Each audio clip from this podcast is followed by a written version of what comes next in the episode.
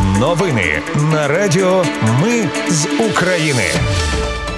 Вітаю, це Радіо Ми з України. Мене звуть Анастасія Вихор Ви слухаєте головні новини п'ятниці, 8 вересня. У Кривому Розі завершили пошукову рятувальну операцію. У Херсонській області на російській міні підірвалися троє саперів.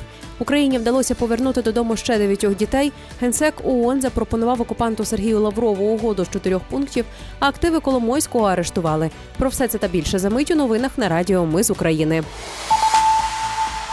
У Кривому Розі завершили пошукову рятувальну операцію. Нагадаю, по адміністративній будівлі поліції росіяни сьогодні вдарили ракетою. Кількість поранених внаслідок удару по кривому рогу зросла до 72, Повідомив керівник ради оборони міста Вілкул. Пошкоджені 79 будинків, майже 2 тисячі квартир та 52 машини. Один поліцейський загинув, троє у важкому стані.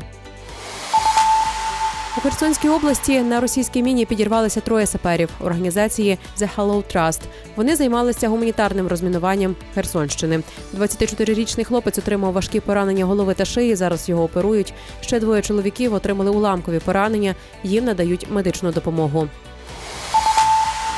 Російські війська обстріляли село Одрадокам'янка на Херсонщині. У МВС повідомили, що загинули троє людей, ще чотирьох поранено. Загиблі від російського авіаудару дві жінки 48 та 40 років, а також 46-річний чоловік.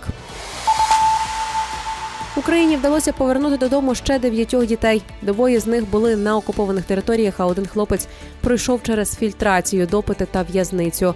Його росіяни звинуватили у підриві моста. Генсек ООН запропонував Сергію Лаврову угоду з чотирьох пунктів, аби Росія повернулась до зернової угоди. Німецька газета Білд публікує ці чотири пункти: скасувати санкції Євросоюзу проти російського аграрного банку, застрахувати російські кораблі від атак у Чорному морі, розморозити активи російських компаній з виробництва добрив, а також доступ російських суден, які перевозять продукти харчування та добрива до портів Євросоюзу. За даними Білд, керівництво Росії зараз уважно вивчає пропозиції ООН і поки що не погодилося на них оскільки Кремль вважає пропозиції надто хорошими, щоб бути правдою. У Верховній Раді зареєстрували законопроєкт про внесення змін до статті про мобілізацію. У ньому пропонують студентам-контрактикам безкоштовне навчання в обмін на добровільну згоду служити в армії. Ініціатором виступив нардеп від слуги народу Георгій Мазурашу. Данія відправила Україні перші 10 танків Леопард 1 на 5 Про це повідомив командувач сухопутних сил Арпе Нільсен. Загалом Україна очікує понад 100 таких машин від Данії та Німеччини. На Запоріжжі полковник ДСНС організував схему крадіжки та продажу відомчого пального. Розкрадання було таке масштабне, що посадовцю довелося облаштувати міні-заправку просто на території свого маєтку. Ця оборудка завдала державі збитків на 2,5 мільйони гривень. Посадовця його спільників викрили. Їм загрожує до 12 років в'язниці. Пальне призначалось для ліквідації наслідків ракетних обстрілів, розмінування а також евакуації людей із прифронтових територій. Посадовець рівненського військомату постачав наркотики своєму керівнику. Про це зазначили державне бюро розслідувань. Під час проведення розслідування щодо побиття солдата посадовцями центрів комплектування керівника рівненського районного територіального центру комплектування правоохоронці вилучили вісім пакетиків із амфетаміном.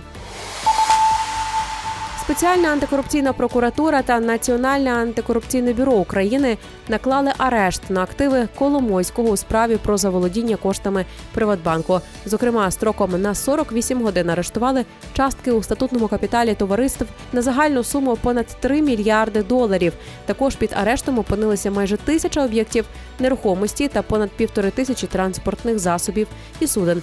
Клопотання про накладення арешту на це майно спрямували до вищого антикорупційного суду. Нагадаю, Коломойський перебуває у СІЗО. Там він сидітиме щонайменше два місяці за підозрою у шахрайстві. Це були новини на Радіо Ми з України. Мене звуть Анастасія Вихор. Наші новини про те, що дійсно відбувається в Україні. Ми не робимо новини, зважаючи на чиїсь політичні чи бізнес-інтереси, лише реальні факти. Якщо на вашу думку, те, що ми робимо, важливо, підтримайте нас. Заходьте на сайт Ми з України.ком та тисніть кнопку Підтримати. Почуємось. Радіо Ми з України перемагаємо разом.